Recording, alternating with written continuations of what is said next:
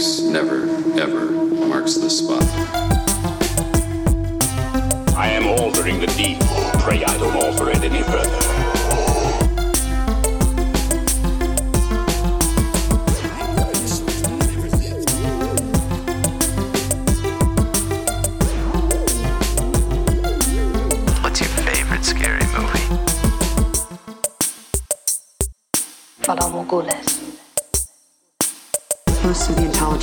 Intelligence community doesn't believe he exists. The ones that do call him the Winter Soldier. I'm Batman. Dracarys. Hello, everyone, and welcome to this week's episode of the Top 5 Report, the podcast that is most likely going to have an animated series on Netflix because, well, everybody else seems to. Uh, my name's Drew. I'll be your host for the evening. Along with me, as always, is my brother Peter. Here. Hey, man. I'm, I'm all right. We, um, just so our listeners know, this is the probably the fourth start of the show think it is because we we keep having bizarre technical difficulties tonight, which is unusual. Um, but that's okay. Let's get the kinks out. Um, since we're behind, Peter, and we're actually uh, we're behind our normal recording time. Um, what? Uh, let's jump right in. And uh, what are we watching? What are we reading? Right. Um. So I've been decently busy. Um. And I haven't had like a ton of time to watch a ton of stuff, but there is a couple things that I've been enjoying that I kind of wanted to uh, throw out there. Um. The first. The first one is this Twitter page that I just find endlessly amusing, which is uh, it's called Superhero Slander. Um, since, since we Which, which, and I'd love to say I have not heard about this, but this is our like. Yeah, so But go ahead. This is an amazing Twitter page that basically retweets people and posts memes that uh, talk crap about superheroes. So uh, the first meme I saw that they, or the first my first experience with them was this meme that had a picture of uh, Superman uh, saving this kid on some train tracks, and he was basically holding this train back from hitting the kid, and the train's like, you know, breaking up and getting destroyed behind Superman because he's trying so hard to hold this train back from hitting the kid. But the labels on the meme basically pointed out that the kid would be just extremely easy to pick up and fly away with, and then you wouldn't have to destroy this huge train, which I thought was like really hilarious. And then I started to kind of delve deeper into this Twitter page, and I just thought it was really funny. What's this called Um, again? Uh, superhero slander. I, I want to say it's at superhero slander. I'm not sure the what the ad is specifically, but if you just search superhero slander on Twitter, I'm pretty sure you'll find it. Yeah, I'm, I want to I want to take a look at it. Um, it just seems funny. The um, Yeah. the there's a there's a page I like to uh, look at called uh, Comics Out of Context. Um, I don't know if you ever Oh, nice. I don't know if you ever looked at that and what it is. It's a Twitter feed that literally just posts single frames from comic books. Some of them are old, some of them are new, but they're always like bizarre enough that you're like like out of context. It's really kind of funny to look at these standalone frames. So yeah, I think I've seen that before. I think I have seen comics out of context, and sometimes it's like, sometimes it's funny or badly aged things, and sometimes it's actually just like, almost like weird, like uh, I don't know, like weird esoteric, just like moments from comic books that just make you think like, oh, that's weird. Like, why does this exist? Sort of thing. Right, So, right. Um, while we're on this uh, train, there's another like similar. I don't know if they're on Twitter, but I'm pretty sure they're on Instagram and stuff. There's this page called Paperback Paradise. Have you ever seen that? uh, I'll no, take that. I'll take your Yeah. silence. no, I was Um, thinking for a minute. Oh yeah, uh, no worries. So, Paperback Paradise is this. It's so funny. Basically, all it is is they take very old book covers. So they'll go back to like these old like fantasy novels from the 70s or old western novels, or they just they just find these really old book covers and then they make their own titles for them, and they're, they're all really ridiculous. I'm trying to think of a really uh, a really good example. So there's like there's one there's one where it's uh, I don't remember what it says, but it's like this kid's book where there's these kids who are in space on like a spaceship, and there's a vampire chasing after them, and the, and I think the title is just like oh shit, or something stupid like that. And then there's like the sequel to that book where it's the vampires chasing him again, but uh, so the first book, the first uh, book cover, I forgot to mention that the sun was like making it so the vampire had to stay in the shadows because the sun was in the background. and so in the sequel, uh, the sequel book cover, there's no sun in the image, and so the vampire has like free range to chase these kids through the space station. And I think it's just like, oh, the sun is now my the sun is now my bitch or something like that. and it's it's all just like really goofy, crass stuff like that. But if you like kind of just like random old memes like that. Uh, Paperback Paradise is pretty pretty awesome. All right, I'll have to look at that Um, because that I love having stuff like that on my Twitter feed. So Absolutely. Um, oh, so another thing that I watched on Netflix recently is this documentary called L.A. Originals, which is um, it's the story of uh, what's that? I didn't say anything. I was listening. Oh, sorry, I thought you said something. Nope. Uh, so it's so it's this documentary that's about this. Uh, I wish I could remember the photographer's name, but it's this photographer and this artist, and I know the artist because I used to see his stuff a lot in uh, art magazines like uh, Juxtapose and High Fructose. They're like you know these sort of like West Coast uh, modern art magazines I used to read a lot uh, back in college, and uh, the artist's name is Mr. Cartoon, and he was always this guy who had like this really cool like graffiti-esque style, and uh, I always really enjoyed his uh, his paintings and stuff that I would see in these magazines. But I actually had no idea that this guy is one of the most famous tattoo artists in the world, and so it was kind of cool to watch this documentary because basically it's about Mr. Cartoon and uh, his friend, who's this photographer guy that I'm. I feel bad that I'm blanking on his name, but they basically kind of just built this empire out of doing uh, tattoos and photography. But they basically ended up getting connections with some of the biggest like music artists out there. Um, like Mr. Cartoon, for example, uh, has toured and given given tattoos to like pretty much all your favorite rappers you've ever listened to, like 50 Cent, Eminem, like all these huge rappers back in the day. And then the other guy was basically a photographer or a um, uh, manager for like all these big artists. And it's like a really cool uh, story about just these two guys who built this like DIY empire for themselves. And I enjoyed it too, just because, like I said, I I've kind of like vaguely been following Mr. Cartoon for a while, but it was kind of cool to just see like, oh, this is actually a huge influential guy that I actually didn't know anything about. So if you're into like street culture or music and stuff like that, LA, LA Originals is like a really cool thing. Um, Okay. Cool documentary to check out. And then the last thing I wanted to mention, and I can keep this one super short because I haven't watched a lot of it. I've really only watched one episode, but it's the show on Netflix called Curon, which is like C U R O N, and uh, this show is awesome. Like I said, I've only watched one episode, but it seems like this really cool, dark, supernatural mystery. Um, basically, the show starts out where it's this. Uh, uh, okay, so the show starts out with this girl who uh, gets sent to her room or something because her parents are in a fight, and then she ends up breaking out of her room Uh, because she wants to see like what they're fighting about, and she sees basically, for lack of a better terms, an evil doppelganger version of herself shoot her own mom. so she basically sees herself shoot her mom, and then she faints, and you're just like, what the heck is going on? And then it cuts to the same woman who is full grown, and she is she has moved away from this town she lived in where she saw her mom get shot, and she is taking her kids back to this town to, for some reason, it kind of doesn't explain why, but she needs to go back to her father's house where this event happens. And uh, uh, it's kind of this cool thing where it's this uh, it's this European series. I wish I did research to know like where the series comes from, but it's it's dubbed in English, so it definitely is from another language. But it's this series where it takes place in this European city where it's kind of like one of those cities where there's an old section of the city and there's a new section of the city.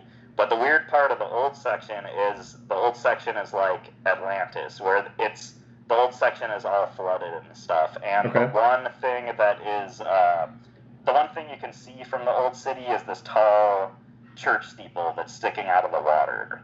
And uh, it's kind of this thing. I I'm not sure where it's going, but I think it's going to be this thing where in the old city underwater, there's like these evil like doppelgangers for everybody.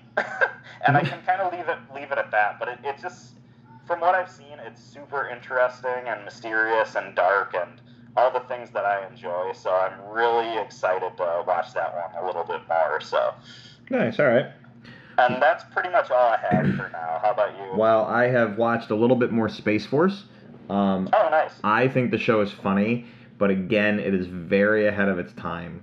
Um, and I think that'll be like, I think that'll ultimately be the downfall of the show because I just don't think people, there's not enough known about the Space Force in terms of what it really is other than like people talking um, publicly. Like, There's and, always every time you say Space Force is ahead of its time, I just get the feeling like you're a time travel and traveler and you have like this really ominous like sort of Well- you've been warned. Well, no, like- ahead of its time. I liken, I want to liken Space Force to, did you ever see the movie Idiocracy?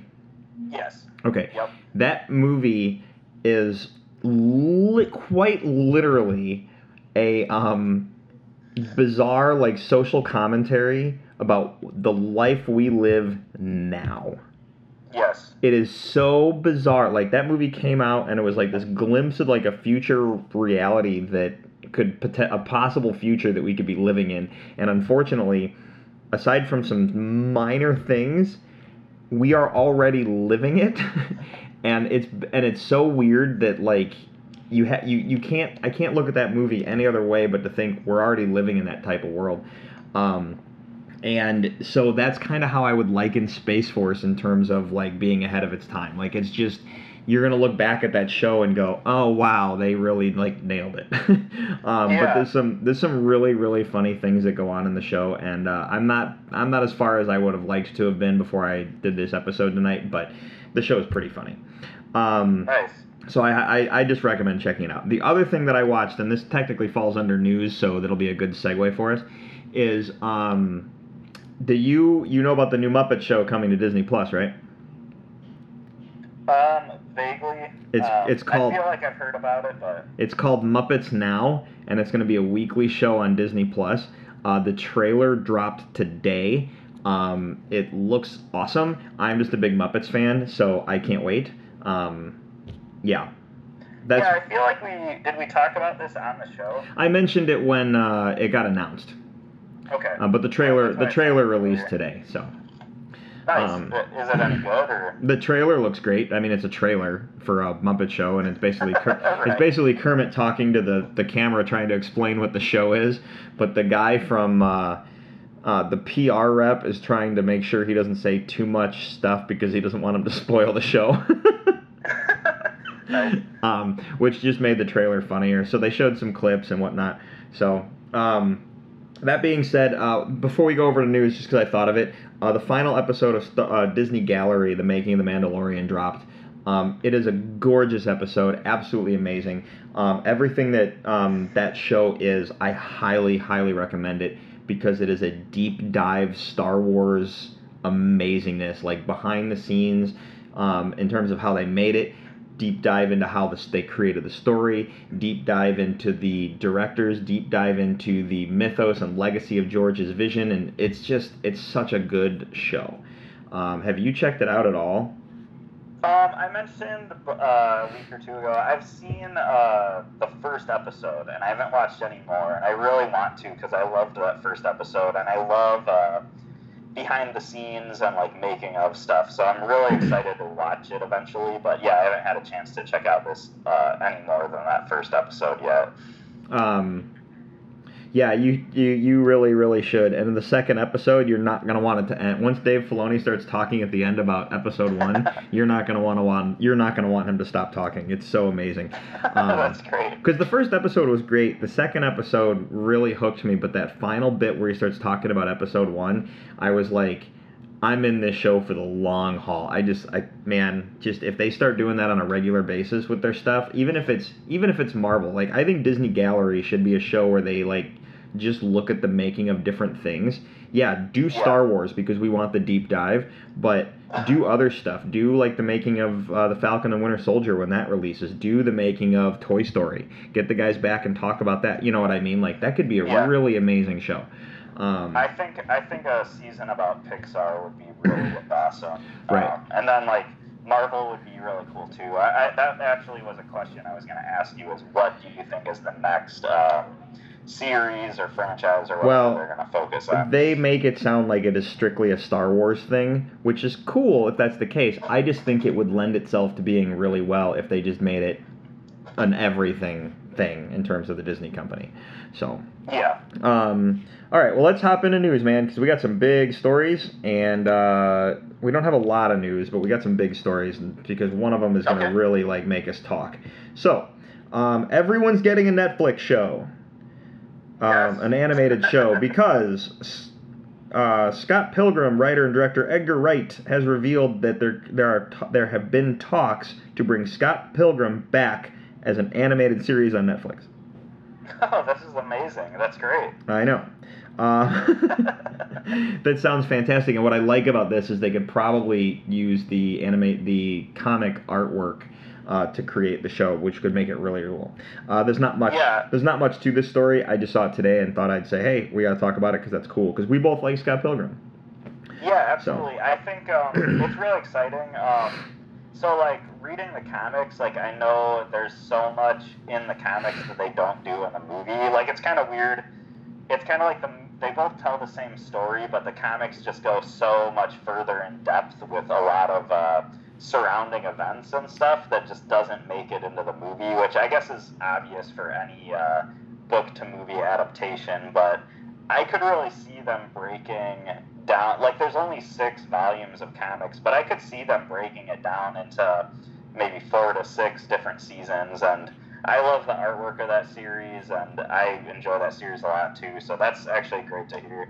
Yeah. Um, so yeah, I just thought it, I just thought it was cool, and we'll see. Uh, um, we'll see how it goes. So. yeah, Um, absolutely.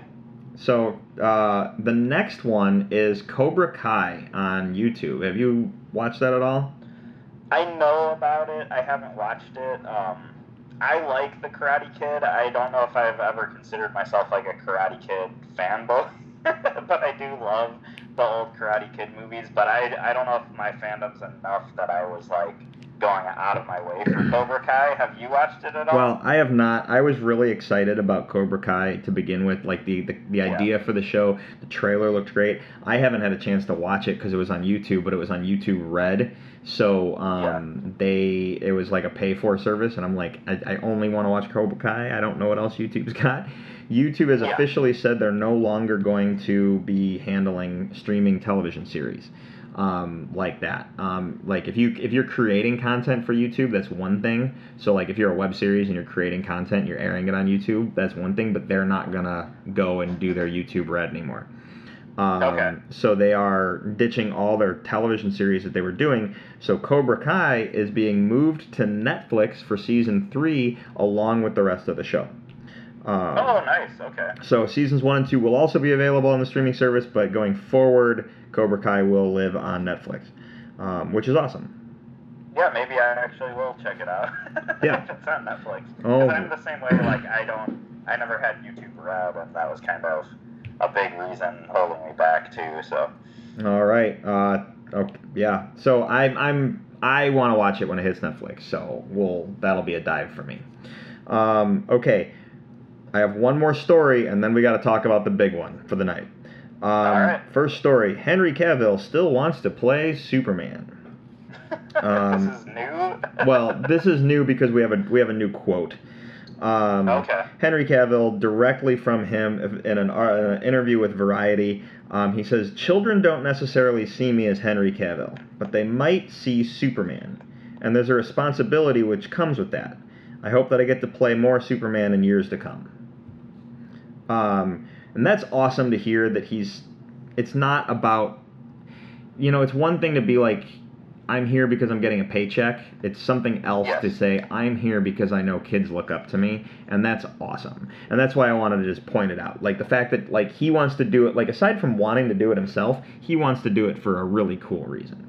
So Yeah, absolutely. I feel like um, Henry Cavill, like I feel like he's got a lot of quotes regarding him playing Superman that kind of just go in line where he he I think he gets the character and I think he has uh, really good intentions with playing the character. And this is just like a really cool thing to hear because I, I don't think most actors necessarily think about their roles that way, but it's kind of cool that he's like saying like I have a responsibility to be the best guy I, I you know I can just because I am playing like you know this really really um, I don't know like morally like superior character you know and I Yeah. don't want to let any of my kid fans down and that's just kind of like really cool to hear that he is embracing the role that much you know yeah. All right. Um, well, that's a really good segue because we got a giant DC story. Now, before Yes. I jump into this, I think this is interesting that um, since COVID has shut down all movie theaters, the company that's been the most quiet has been Marvel. Um, they have they laid out their slate before COVID hit, and then they basically can't talk about anything because everything's got to say a hyper secret, and they can't release like one of their movies because of COVID. So who's got news? DC is just pumping stuff out. It's like they're taking this as like, well, Marvel's quiet, time to like own the world right now because they Yeah. they literally broke the internet with a piece of news. But I but there's a piece of news that I think skated under the surface it, regarding this, and I think people are missing out on the big picture of what could possibly possibly happen here. Um, all right and I want to start with Crisis on Infinite Earths, the CW crossover. Okay? In that, we saw various forms of DC crossover material. Now, anyone who knows Crisis, uh, whether the comic book or you watch the CW crossover, you know it's an issue of the multiverse coming together and the different worlds um, splitting into each other and all that stuff, and you're seeing massive crossover in the different realities.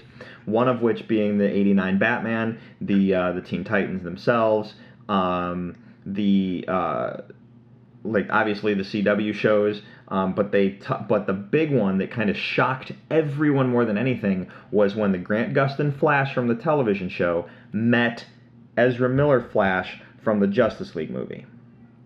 right Okay, big big shocker, and we were all blown away. Don't forget I said Batman '89. I'm coming back to that in a second. We all wanted to know what that meant because DC did something huge that I think no one expected to happen. Okay, here's the news story. The Flash film is still happening, but um okay, the Flash movie is going to be is going to focus on Flashpoint, which is where Barry Allen tries to go back in time and prevent his mother's death, screws up the timeline, and then everything's wrong when he gets to the present, and then he's got to go back and fix everything, right? yes Okay, so um, we are looking at Michael Keaton from Batman 89 is in early talks to play Batman in the Flash movie. So Michael Keaton could very well be, and when they say in talks, it's usually a done deal.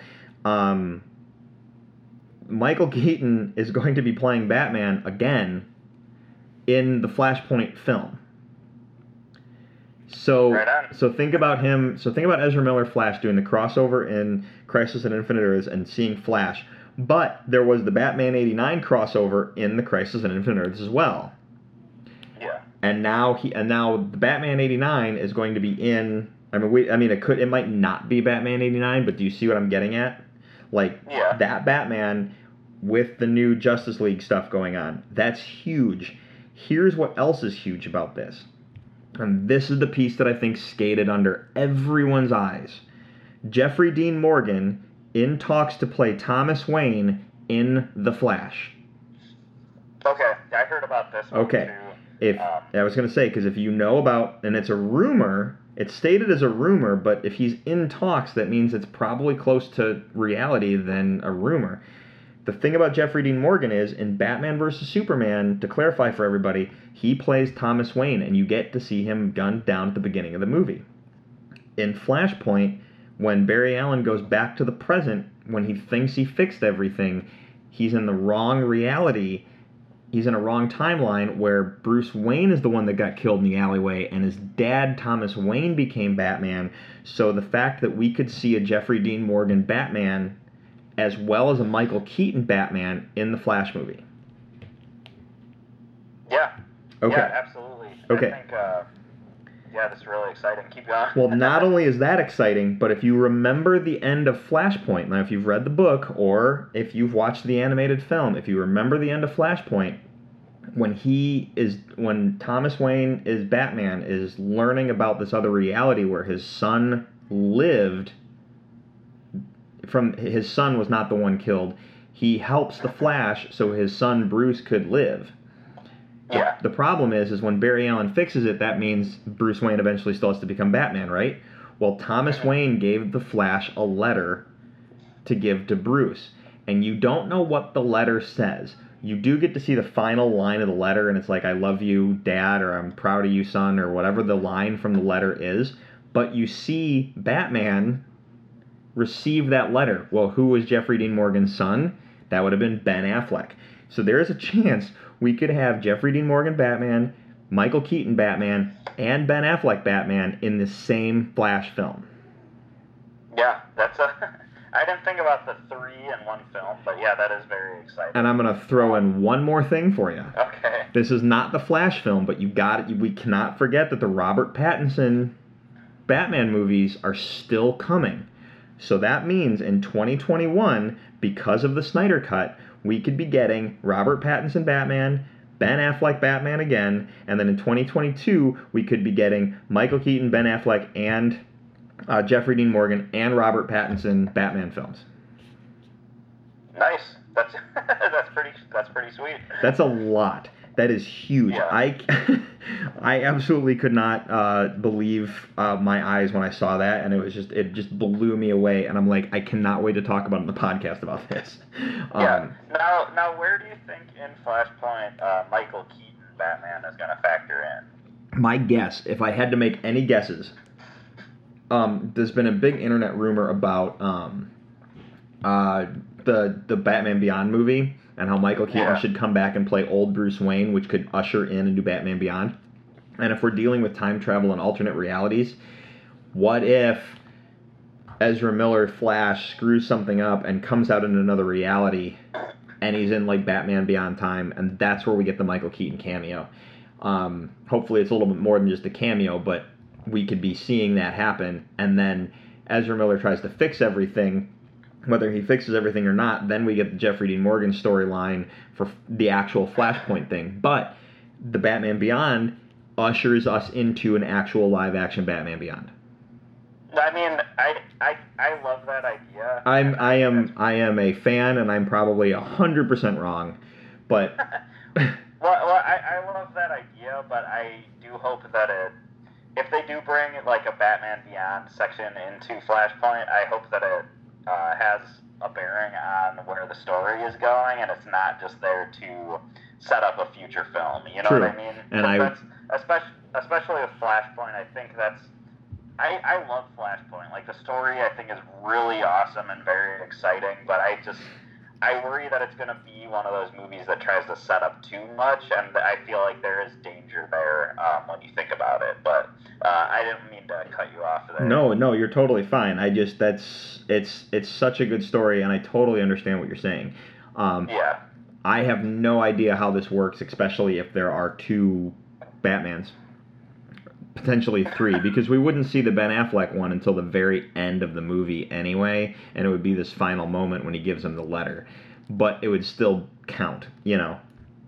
Yeah, that's true. I didn't I didn't think about that, but yeah, you're absolutely right. Um, and then uh, yeah, I mean, I'm also thinking if they do Batman Beyond, and then we have our fifth Batman, and then we're good to go with that. So Yep. You know, they made that they make that joke at the beginning of um what's it called? Uh, the Lego Batman movie when they see the DC logo and he says the house the Batman built and then he pauses and said, "I know Superman came first, but let's be honest." Right, Um, right. It's one of my favorite jokes, but um no, it's just it's it's really exciting to think that we're gonna get that. It's it's a something that I don't think any of us anticipated actually happening. And I mean, it it doesn't have to happen with Batman. It could have happened with any character. But the fact that they have the ability to do something like this and draw on bringing in these other actors uh, like Michael Keaton to reprise his role just sounds amazing. So Yeah, absolutely. It's kind of I don't know what all to say about it. I'm very excited. I think it's really cool. I just kind of am in the mode where I'm gonna wait and see what comes out of this sort of thing. yeah, Yeah, I hear you. All right. Well, we have a ton of DC to talk about anyway, and I guarantee you know. So, um, why don't we jump to the list? And I know we're like getting the list way earlier than normal, but um, that's it for news, man. So yeah. There was Yeah, yeah. it was literally like the Batman story and like those couple little ones. Other than that, there was like hardly nothing this week. So. yeah, right on. Um, I do know uh, there is um, E3 before we jump to the list. Uh, E3, the video game um, convention, uh, obviously got canceled due to COVID, but they've been releasing a lot of stuff recently about um, upcoming games and like the PlayStation 5 and the Xbox One X and that kind of thing. Um, what I'm going to say is uh, I will bring up stuff that I see that I really am interested in. Um, I'm waiting for the Halo trailer. Um, that hasn't dropped yet, but I'm waiting for information about that. That's probably one of the games I'm really excited about, and like, so I'm just throwing that out there because they're not doing a convention, but normally there'd be a lot of news that would come out of that convention. So Yeah, it's the the news is being dropped sporadically instead of Yeah. all at once. So yeah, um, so there's been uh, there's a there's been a ton of uh, PlayStation Five news, but I don't know about on the X, Xbox front. I'm not really sure, but um, yeah, they just haven't. Xbox said that they were gonna do some kind of like a virtual conference or something. They'll probably do kind of like a. They'll do like I have a feeling they'll do like a virtual press conference or something. But they have big games like Halo Infinite that's supposed to be was that are supposed to be out this year, and I know that they're probably itching to get advertisement for that going and buzz. So, so Sweet. yeah. All right, man. Let's jump to the list. Um, so um, here we go. It's list time. Ryan, uh, you know what to do, man. Play the thing.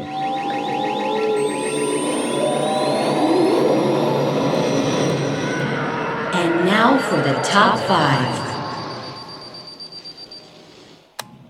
All right, so this was here we are. We're back.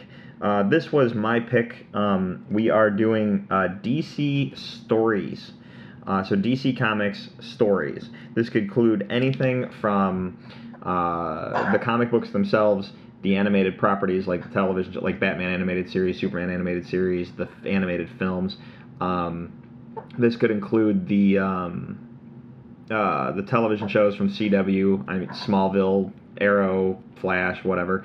Um, or uh, if you have a if you have a storyline from the '90s Flash, uh, that obviously fair, and obviously the movies themselves. So this kind of encompasses everything, um, just the story arcs, that kind of stuff. I'm gonna be very honest with you, Peter. Literally, mine's almost all comics. That's awesome. Um, and I and I it wasn't intentional because I thought about I thought about like the Dark Knight trilogy, for example, but the Dark Knight trilogy draws from so many inspirations from the comics, and um, I thought about um, some other story arcs, and I was from like television and stuff like that. I'm like, those are great, but again, they drew from the comic books, so my list is almost all comics.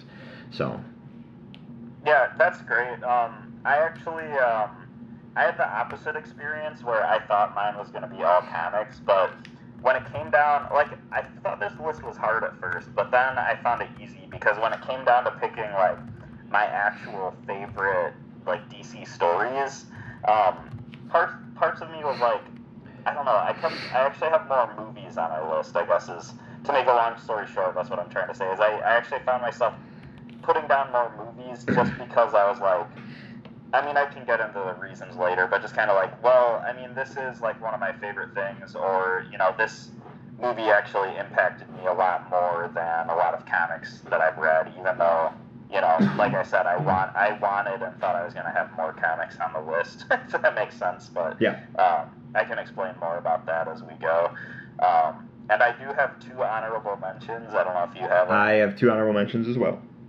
Okay, cool. So Um, well, actually, the last uh, news story we were talking about could be a great segue to my next or my first honorable mention, which is the Flashpoint paradox. Um, And, as uh, far as honorable mentions, uh, I I match you on this. oh, nice. Well, so I was actually thinking of. Uh, I haven't read the comic. I've uh, I've seen the animated movie, so that's specifically what I was thinking of. But I That's don't fair. know if you want to count that as a match or not. Um, I'm gonna count it as a match because uh, I've read the comic and I've watched the movie, and aside from some subtle, subtle differences in the adaptation to the film, um, they're almost identical. right, and that's kind of what I've heard, and that's kind of why I haven't read the comic. Um, but this is a um, The artwork is incredible in the comic, by the way. Right. Um, So, just saying.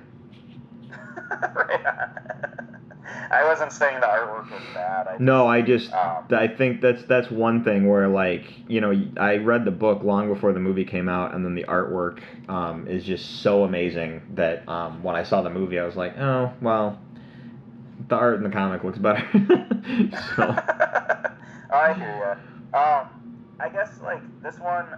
I mean, we were just talking a lot about Flashpoint Paradox, but this is one where this is one of my favorite uh, DC animated films, specifically from a uh, storyline standpoint. Like, I don't think it's the most innovative animation or anything, but the story I think is so good, and I think it's very intense and very high stakes.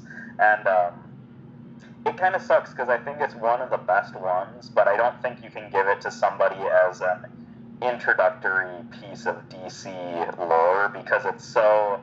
You have to have a basic knowledge of most of the characters involved to really get everything that's going on. But if you do have that basic knowledge, like it is such a good, such a suspenseful, such an intense story. Um, I don't know what your thoughts are on it, but um, Flash. Well, we just talked about Flashpoint because we were talking about the news story. Flashpoint. I mean, the storyline is intense in general, um, but it's just this is one of those like masterpieces where someone just had this really cool idea like let's see what happens if we, what would happen if we change something in the past on that parad on that time travel paradox thing and how would it affect this massive universe that we've created and centralize it around a character who I know the Flash is not um, he's not a perfect uh, um, example to Spider-Man, but when uh, when Stan Lee created Spider-Man, the the idea of him being a normal kid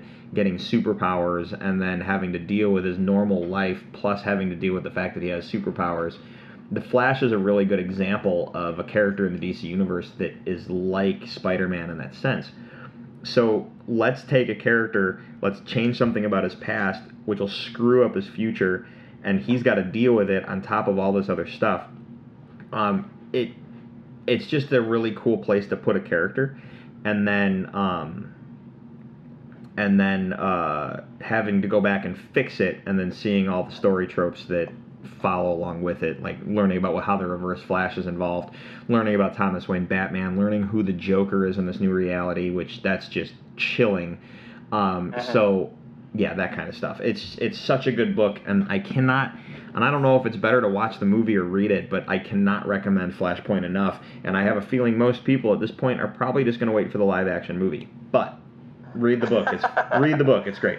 Um, Yeah. Um. One last thing. Sorry, I know we don't want to talk about honorable mentions too much. but we just don't want to give them. I just we were talking Flashpoint before. That's the only reason I wanted to like lay into it a little bit more. But Well, just one really quick thing to fl- tack on about the Flashpoint paradox is it's kind of cool that this is a story that's.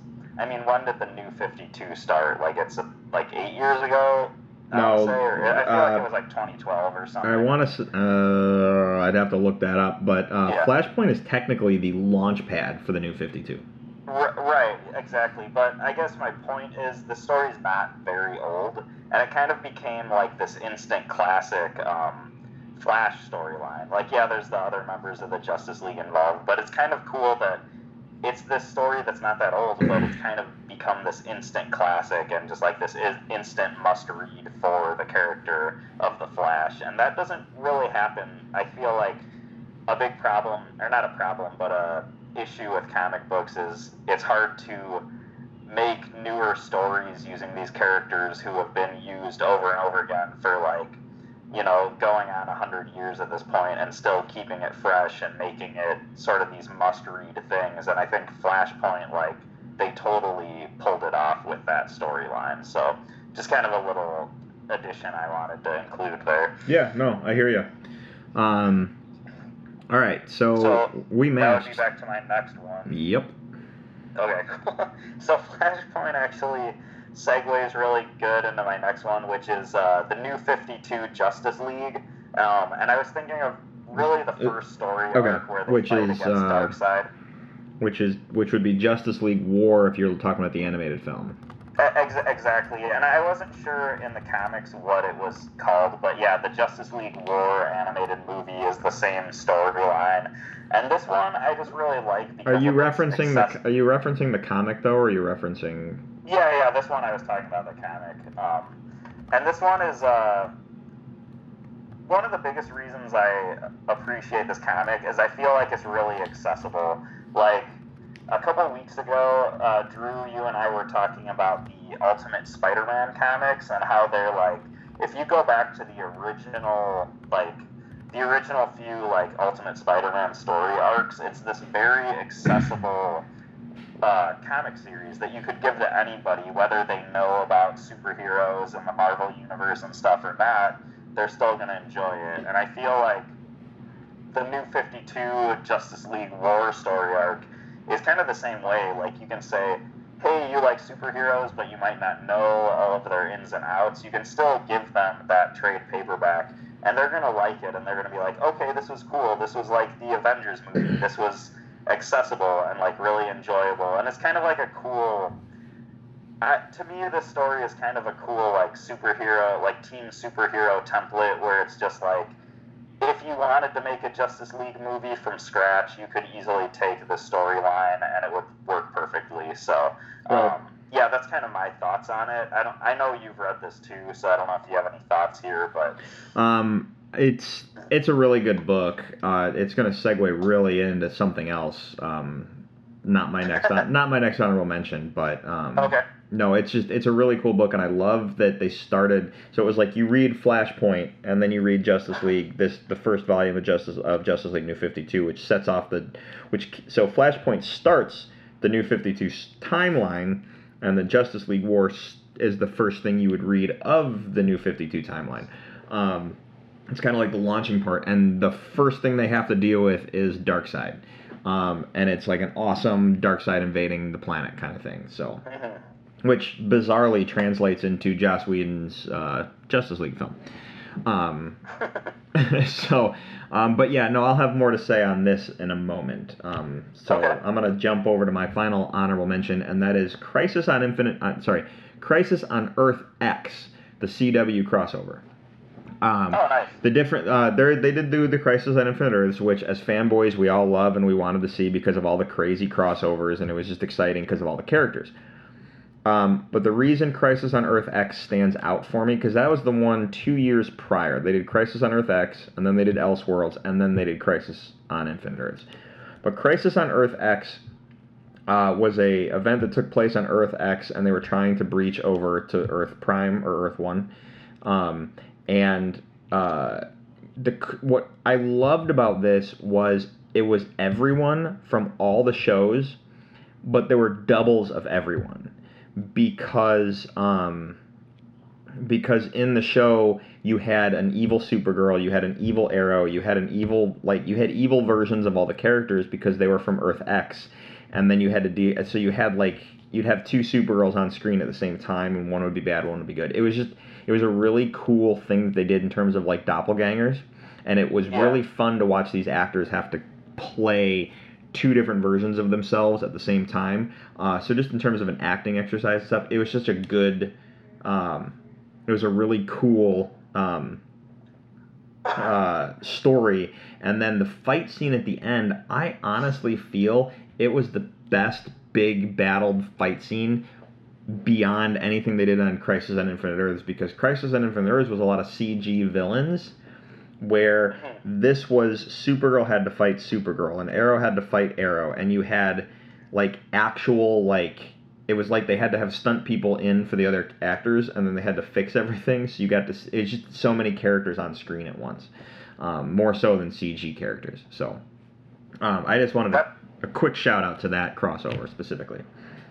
Yeah, that's awesome. And I think it also like I like that uh, you threw in there that there's like there's a certain energy um, that you kind of gets lost when it's just real characters fighting against CG characters. Like the choreography and stuff can feel a lot more real and immediate and stuff when it's actually two actors fighting against Yeah. each other. So that's Yeah. really awesome. Absolutely. Um, so uh, this goes to your actual first pick of the night. Yeah, so here's where you're gonna see what I mean. Where it's, I went with a lot of movies because I just had to acknowledge like these are my favorite things in the DC universe. Um, the first, uh, so the first story I want to mention is uh, the Christopher Reeves super Superman movies, and I guess I would be specifically talk, be talking about Superman one and two because I feel like those two movies actually do make a con- co- uh, cohesive story arc. Um, Yeah, those those are actual. I on, those were meant to be like from what I understand, those were filmed back to back, and they were meant to be Yeah. um, done that way. So Yeah, yeah, that, that's that's absolutely true, and um, it's just one of those things where this is this movie series has influenced me so much, and I grew up with them, and I love them so much, and uh, it's hard for me to know what to say that hasn't been said a, a hundred times, but I mean, Christopher Reeves was such a uh, such a good representation of Superman, and um, yeah, I, I just think like, and then if you look at all of you know, the four movies that he was in, like these first two movies, like definitely, I mean, without a doubt, are the strong point of that series. Even though I have a soft spot in my heart for Superman 4, it really is those first two movies that are the classics and that everybody goes back to and revisits and stuff like that. So, yeah. Um, did you have anything else to say on that one? It's uh it's it's not too not too much necessarily, but it's just kind of like when I think of like my favorite DC things and stuff and what's affected me most and stuff, like I had to bring in the Christopher Reeve Superman movies. So right. I uh um. I, I haven't watched them in a long time, like those specific ones. I haven't watched in a long time. I've been actually kind of meaning to do that, to be honest. Um, but no, those are those are really good, and watching them back to back, like I have a big, I have a big thing for uh, um, Superman four. Like I really enjoy that movie, but I need to go back and rewatch uh, one and two, um, kind of Yeah. like a double feature or something. I can add one more thing. Um, Sure. So, in my opinion, like a good Superman story um, is one that. So to me, I feel like Superman's like, and maybe it's just because of you know how I grew up and stuff, but Superman's like small, uh, small town like roots and stuff like that, and like his relationship with his parents and stuff.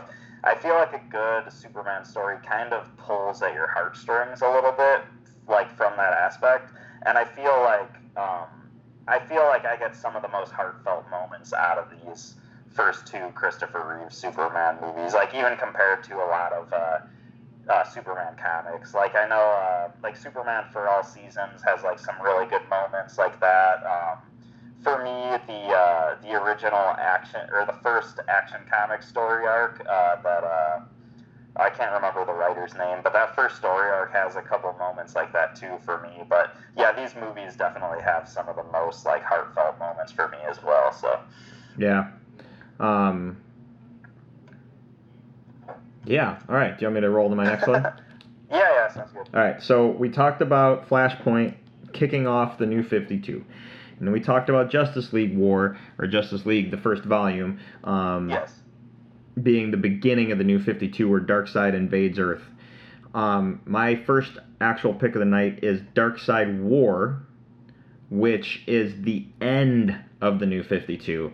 Um, and Darkseid, uh, um, Darkseid and his daughter Grail trying to take over Earth. Um, and it's, I don't know if you've read that, but holy cow, is it amazing! No, I unfortunately I haven't read this one. I actually I probably should go back and read it. I actually gave up on the New 52 far before this came out, but uh, yeah, I mean, if you a lot of people a lot of people did but this because of what happens in this this also launches dc rebirth so you would read Darkseid War and then you would read rebirth number one um, the big thing and i'll tell you this is that it just released i haven't had a chance to watch it yet it's been on my it's been on my list to, of things to do i'll probably try and get to it this weekend um, is Yeah. the dc animated film Apokolips War just released which is the animated adaptation of Darkseid War Oh, okay, cool. um, so it's Justice League Dark Apokolips War, which is the um, yeah, which is the animated version of this. So I I've been meaning to um, get on that. It's just I just haven't had time. But Darkseid War, this it's such a good story. It's so cool. I was like riveted all the way through. So yeah, That's awesome. yeah. Um, all right, man. Th- kicking it back to you. I do. I, I have a feeling we're not going to match for the rest of this. So I mean, maybe we'll see. Um, okay, so I'll be Um, surprised.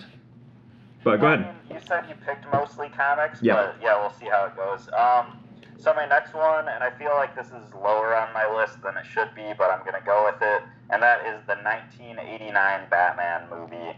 Um, Drew, you and I have talked it talked extensively ab- about this movie on this podcast. We have a whole show dedicated specifically to this movie, but this is another one where I was just thinking when it comes to all of DC, like what are my favorite things? And it was one of those things where this movie like has influenced me so much in my life. Like we used to watch it so much as kids, and I just like it had to make my list. And it's one of those things where we talked on the uh, episode about this this movie where I was talking about how the aesthetics like kind of really shined through to me and like the design work on the movie like with my more most recent recent watch of this movie. But um, I think uh, yeah it's, it's just one of those things where I think aesthetically this movie's affected me too and it's kind of just been a big influence. And I remember back when uh, the show Birds of Prey first came out and I was in high school and I remember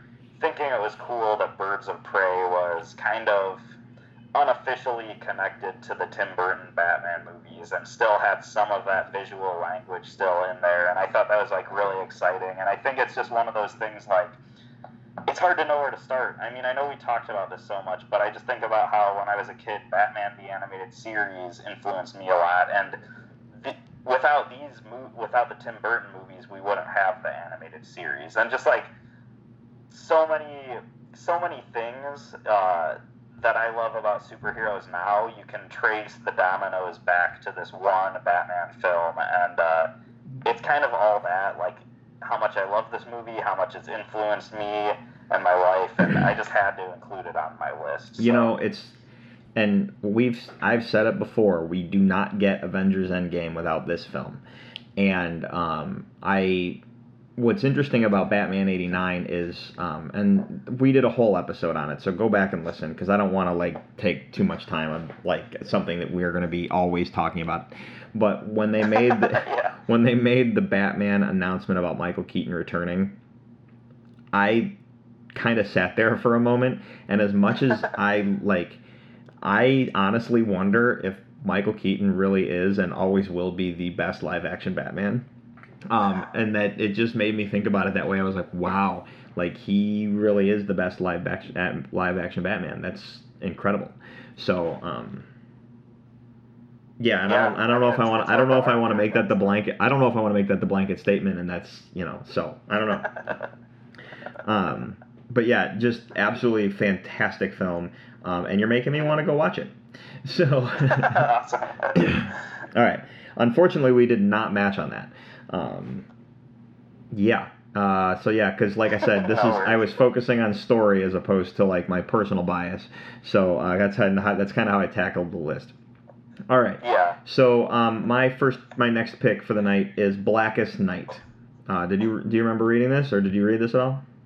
Yeah, yeah, yeah, I've read it. It's been a while, but yeah, this is an awesome. Um, so this is, I mean, it's ultimately DC's attempt at uh, zombies, but they it's Green Lantern zombies, so they are controlled by they're it's the Black Lanterns, um, which represent the uh, power of death, and they resurrect all these like dead beings and superheroes and stuff, and they're all you know.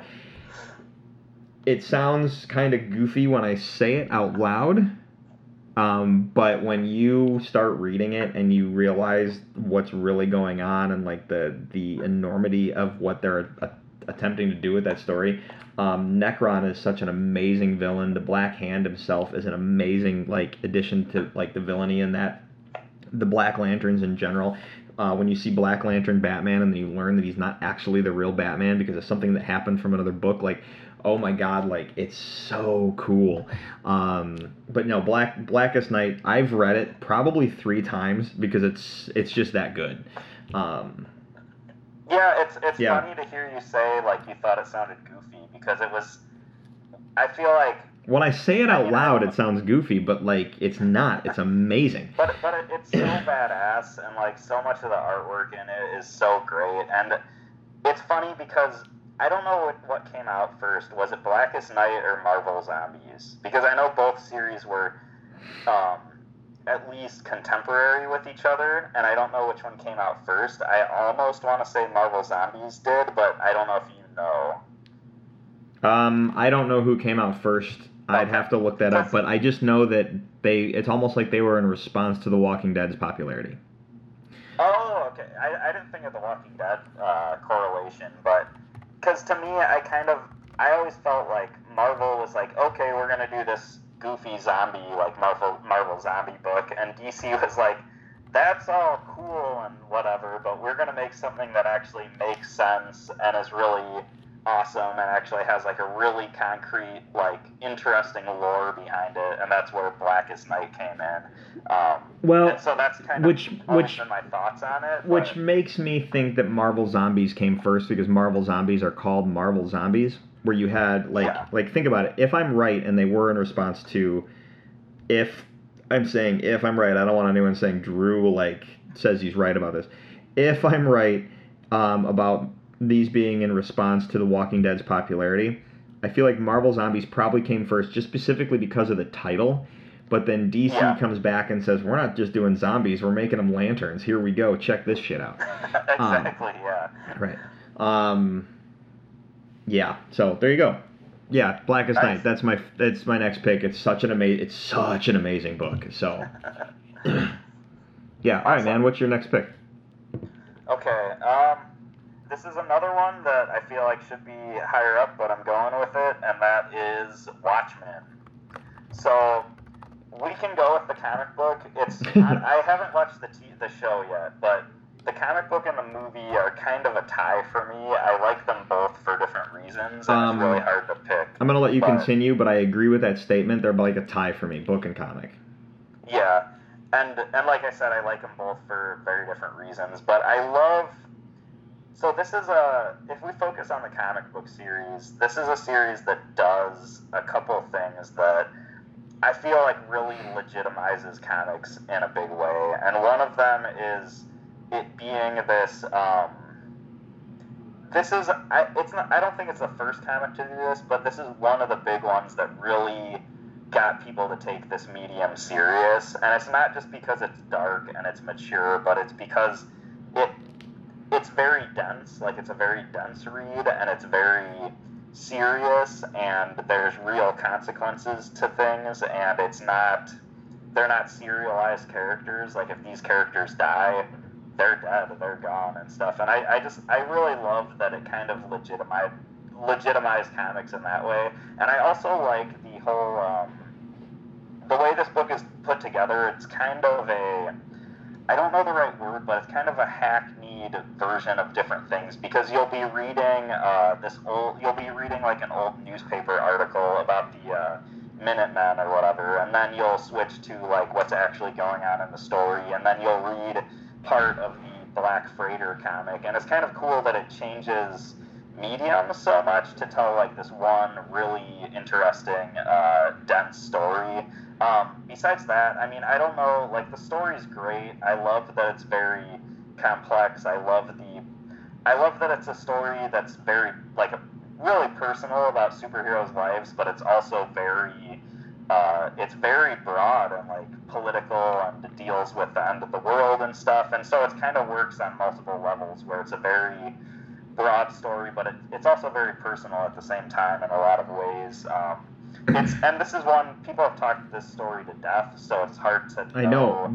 It's what else to say about the story.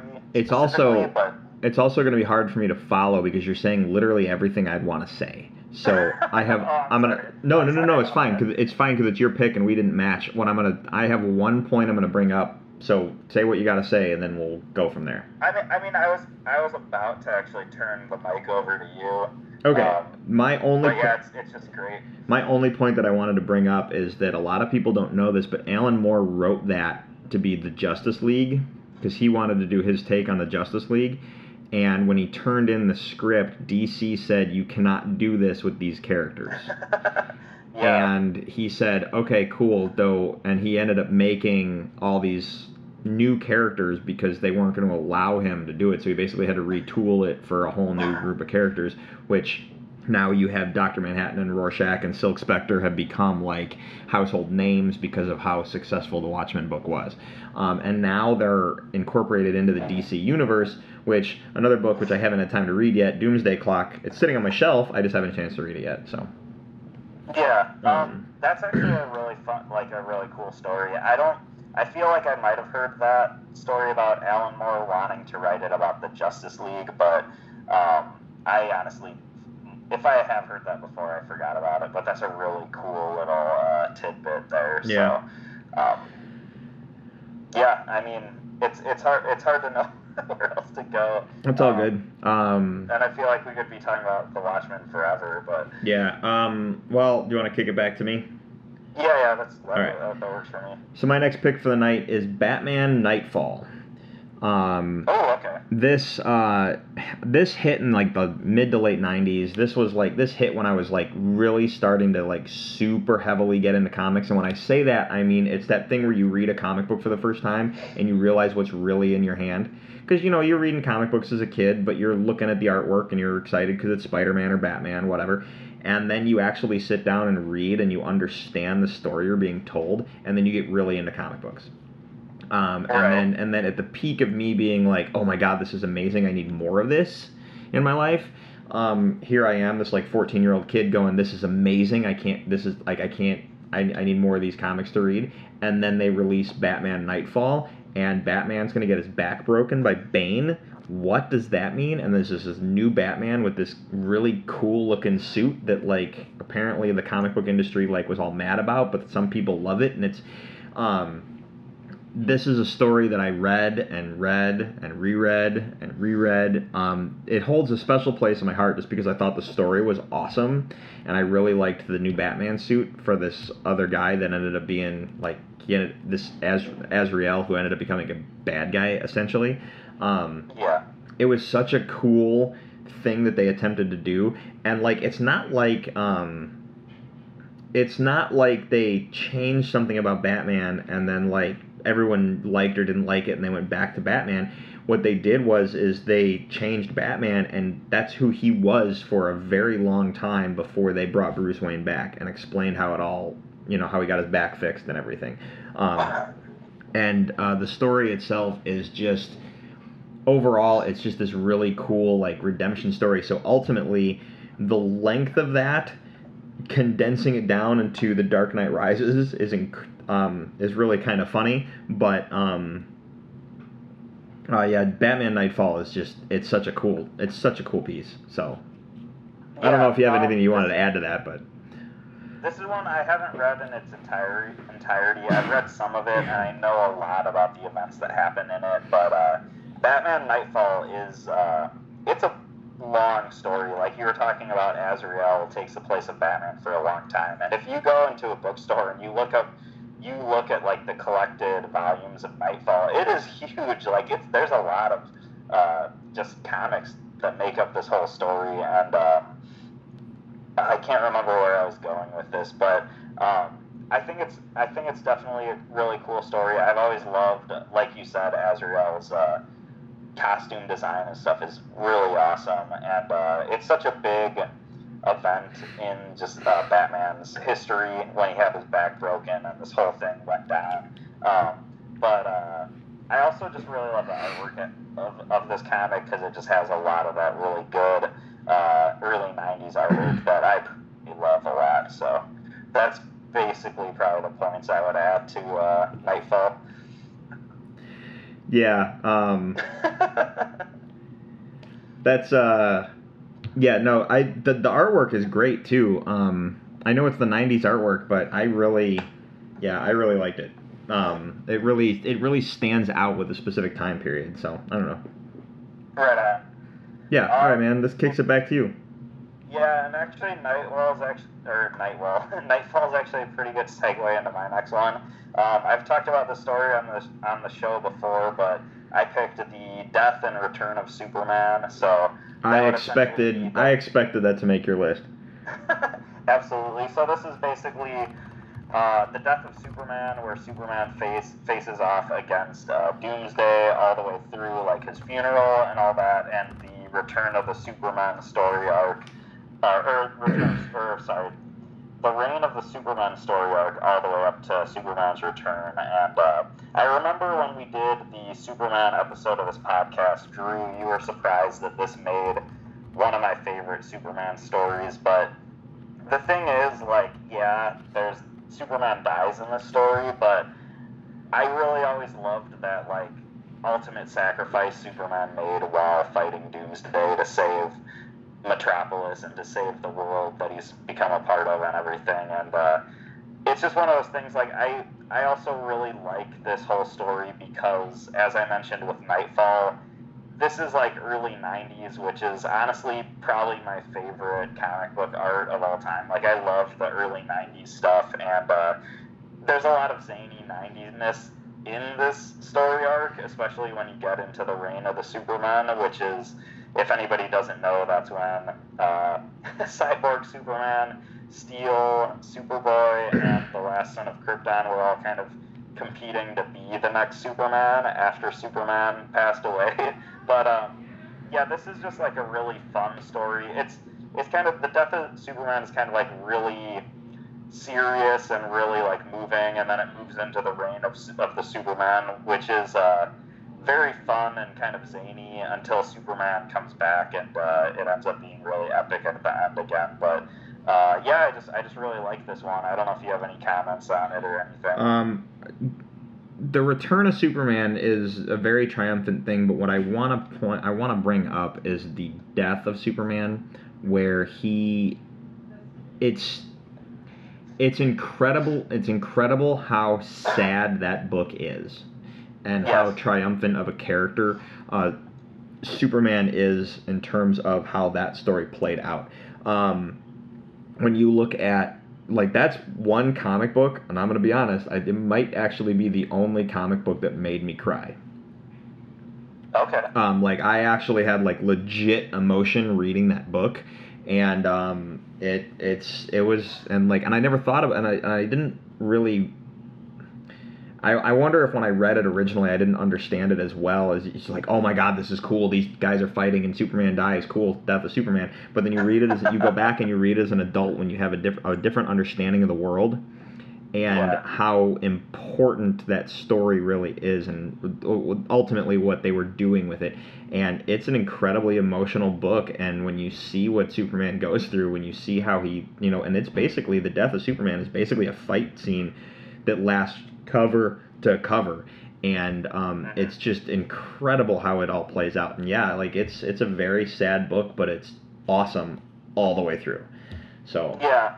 It's um i mean i said earlier like i think a good superman story pulls at your heartstrings. And uh I think the death of Superman definitely, definitely more so than the events that follow it, really do that. And I think um, the actual final issue of that story arc, where it's Superman and Doomsday facing off, and it's this comic that was drawn by uh, Dan Jurgens, um, I'm pretty sure, and I feel like he might have write, written it too. I might have to look that up, but every single page of this comic book is a splash page. There is no panels in this comic. Every single page is just one giant panel showcasing either the battle between Superman and Doomsday or the um, surrounding characters and how like this battle is affecting them. And I think it's it was such an effective way to have just every single panel is like this really big in your face like emotional splash page to kind of just convey this storyline. And i think um, in superman like superman is important and the villains are important but there's all the surrounding characters you know lois lane jimmy olsen like everybody in smallville perry white like all these characters that surround him really are the ones that we relate to and i think um, I just think that issue did such a good way of like conveying how these people were affected by this battle, and so I can definitely understand why you had a, an emotional response to uh, that comic book. Yeah.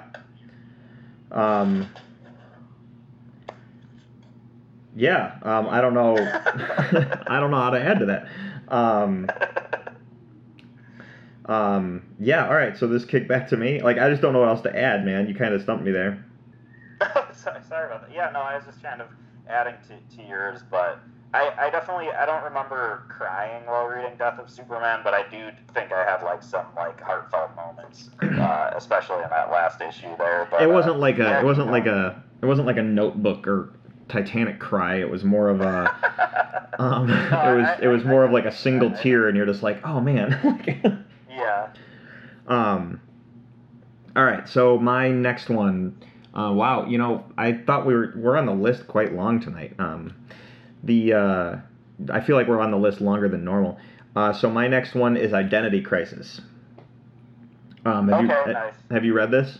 I actually haven't read this. I remember hearing about it a ton back in the day, but I actually don't know at all what it's about. All right, so I'll, I'll give Maybe you. A, I do, and I just don't know. But I'll give you a Reader's Digest version. First off, this is a book Yeah. that if someone says, I'm interested in reading comics, um, where should I start? A lot of times I'll say, What character do you like? And then, so if they said, like, Superman, I'd say, Oh, you should read this book or that book. If they say Batman, I'll be like, Oh, check this out. You might like That'll be a good starting point. Um, if you say you just want to start reading comics, you don't really have a character in mind, whether I start you in some point or not, this is going to be like one of the first books I hand you. Here, you need to read this.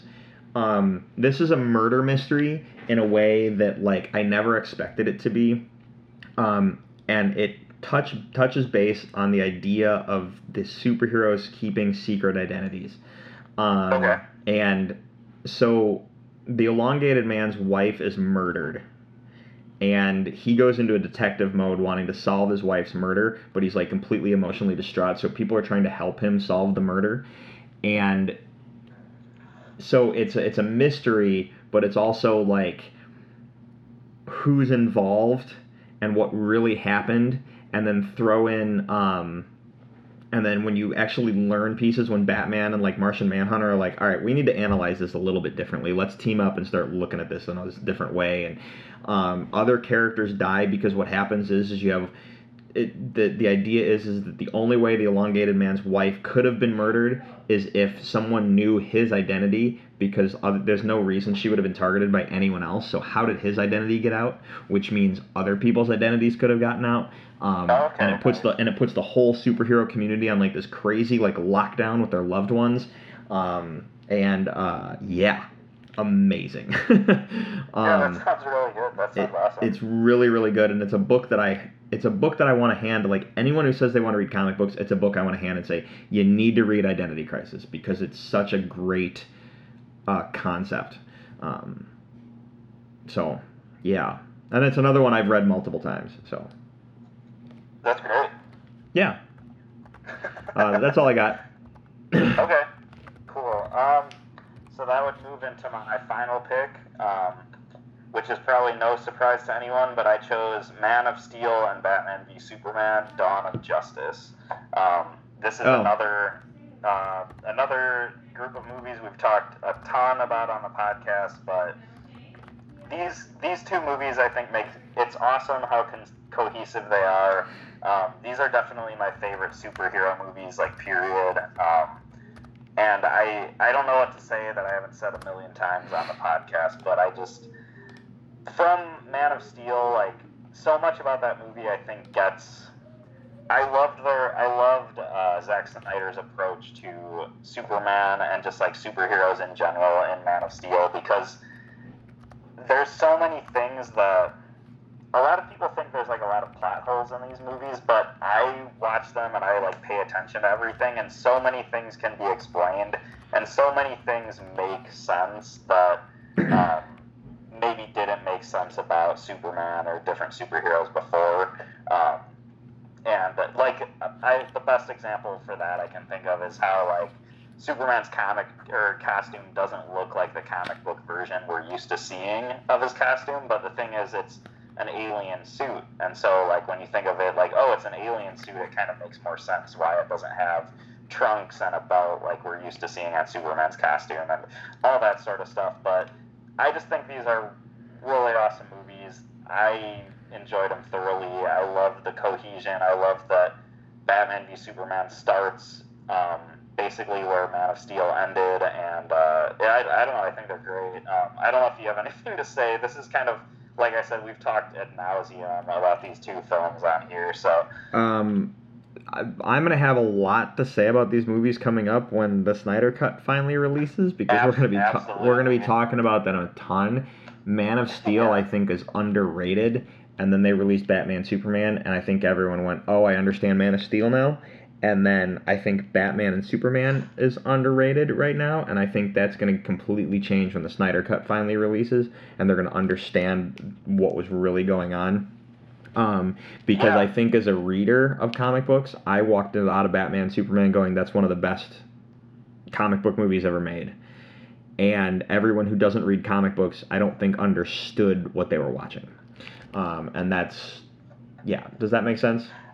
I, I, I do I absolutely agree with that because um so there's a moment in Batman v Superman where uh, so when Lex Luthor is uh he's create he's like recreating Doomsday basically Yep. and the ship says like oh the Kryptonian Council banned the recreation of such a desecration or whatever basically hinting that like this isn't the real Doomsday but uh, Lex is basically recreating Doomsday for uh, the big baddie in this movie, and I remember seeing that, and I like whispered to myself, I was like, "That's genius! Like that's such a smart way to bring him like Doomsday into the story."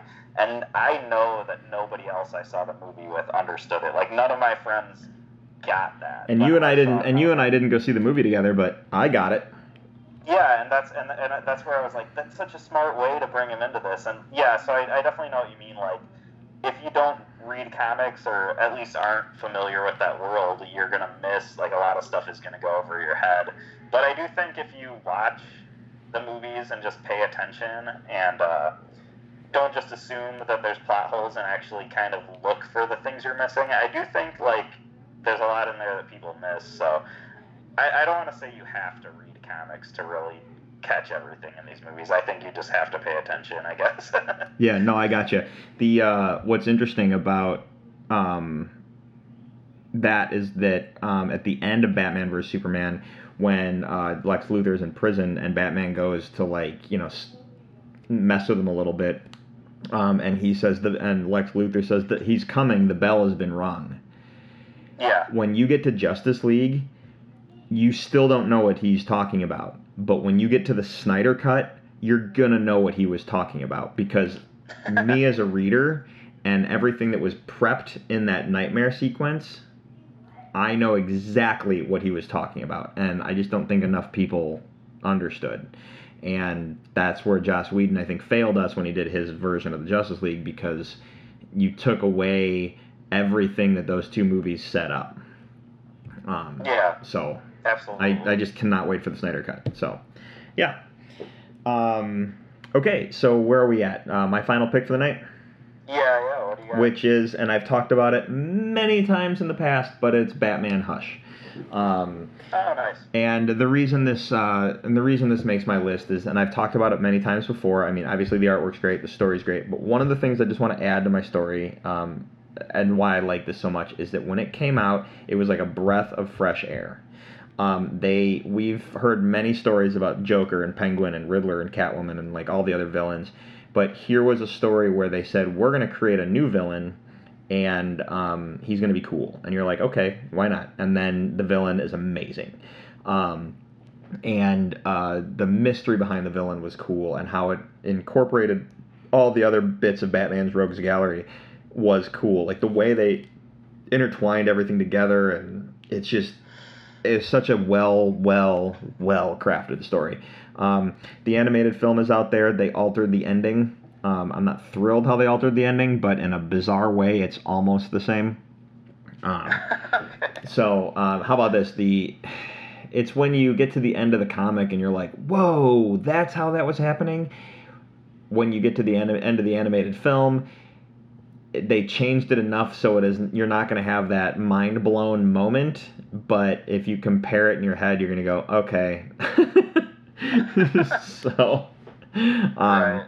The book is definitely this is a definite situation where the book truly is better, but the animated film, everything leading up to that, those end moments was great. I think they wanted to focus more, as far as the animated film goes, on the Batman Catwoman relationship that happens in the book. Um, I think that was more their focus of the animated film than uh, the rest of it. But uh, Hush as a villain is so cool, um, and uh, he's definitely moved to the higher parts of the list for uh, uh, my favorite Batman villains. So, Oh, nice. yeah. Awesome. All right. Well, that brings us to the end of the list. Unless you have anything to say about Batman Hush. Um, not necessarily like you said. Okay. We've talked about it before, but yeah. All right. Well, that brings us to the end of the list. Um, so we need to talk about next week. Um, all right, Peter. Next week is episode 100 of the Top Five Report. Um, so that means, so everyone, so you understand what we're going to do, we are going to finally discuss the Marvel MCU. We talked a lot of DC tonight. Some next week we'll be talking almost nothing but Marvel. It's going to be one heck of a conversation. We're going to be talking all 23 films of the Marvel MCU and creating our top five on the fly. I am not prepping my list. I've told Peter not to prep his list, and I'm telling our guests. Uh, yes, we will have guests. We are going to have a uh, wonderful panel. I don't want to tell you who's coming, um, but if you've been listening to the show, some familiar voices will be on air. Um, what we will be doing is it's kind of it's going to be sort of like a bump draft, and you will understand what I mean by that as we get to that episode. And it could end up being a two-parter, depending on how long we talk. um, so we'll see what happens. yeah. I'm just Yeah, thi- sure. I'm just thinking if we run too long, what we'll do is we'll record it as one giant episode, and then I'll split it into two, and you'll get episode 100 part one and episode 100 part two. Um, I just think that'd be a cool way to go. Um, I, I no, I, I have like this really cryptic way I could hint at who's going to be on episode, but I don't want to do it. I don't think I should do it. uh, yeah, no, don't. It'll just we'll just make it a surprise. it's not like we have any celebrity. It's not like we have any celebrity guests. But if you've been listening to the show, you've heard some of these voices, and we just wanted to put together a really good panel of people. I think we thought would have a really good conversation. So. Mhm. Absolutely. Yeah. Um, so with that being said, uh, join us next week for episode 100. It's going to be a lot of fun. Um, but in the meantime, check out our website, top5report.com. There you'll find links to all of our social media, Twitter and Facebook, along with uh, a link to our uh, email, uh, top5report at gmail.com, where you can interact with the show there or hit us up on our social media. Either way works. We are on Google, Stitcher Play, Google Play, Stitcher, iHeartRadio, and Apple Podcasts. There you can subscribe to us, and if you do, you will not miss a single episode. You can also leave us a review, which we love the five stars, but we also understand criticism because it helps us get better and it makes the words we say feel important. Uh, you can follow me personally on Twitter and Instagram at Drew3927. Peter? Uh, yeah, you can follow me on Twitter at Ninja Pierre, and that's where I will be leaking bootleg recordings of our first four failed show recordings tonight. awesome. All right, dude. Well, for the top five report, I'm Drew, I'm Peter. and we'll talk to you next week. Have a good night, everyone. Bye.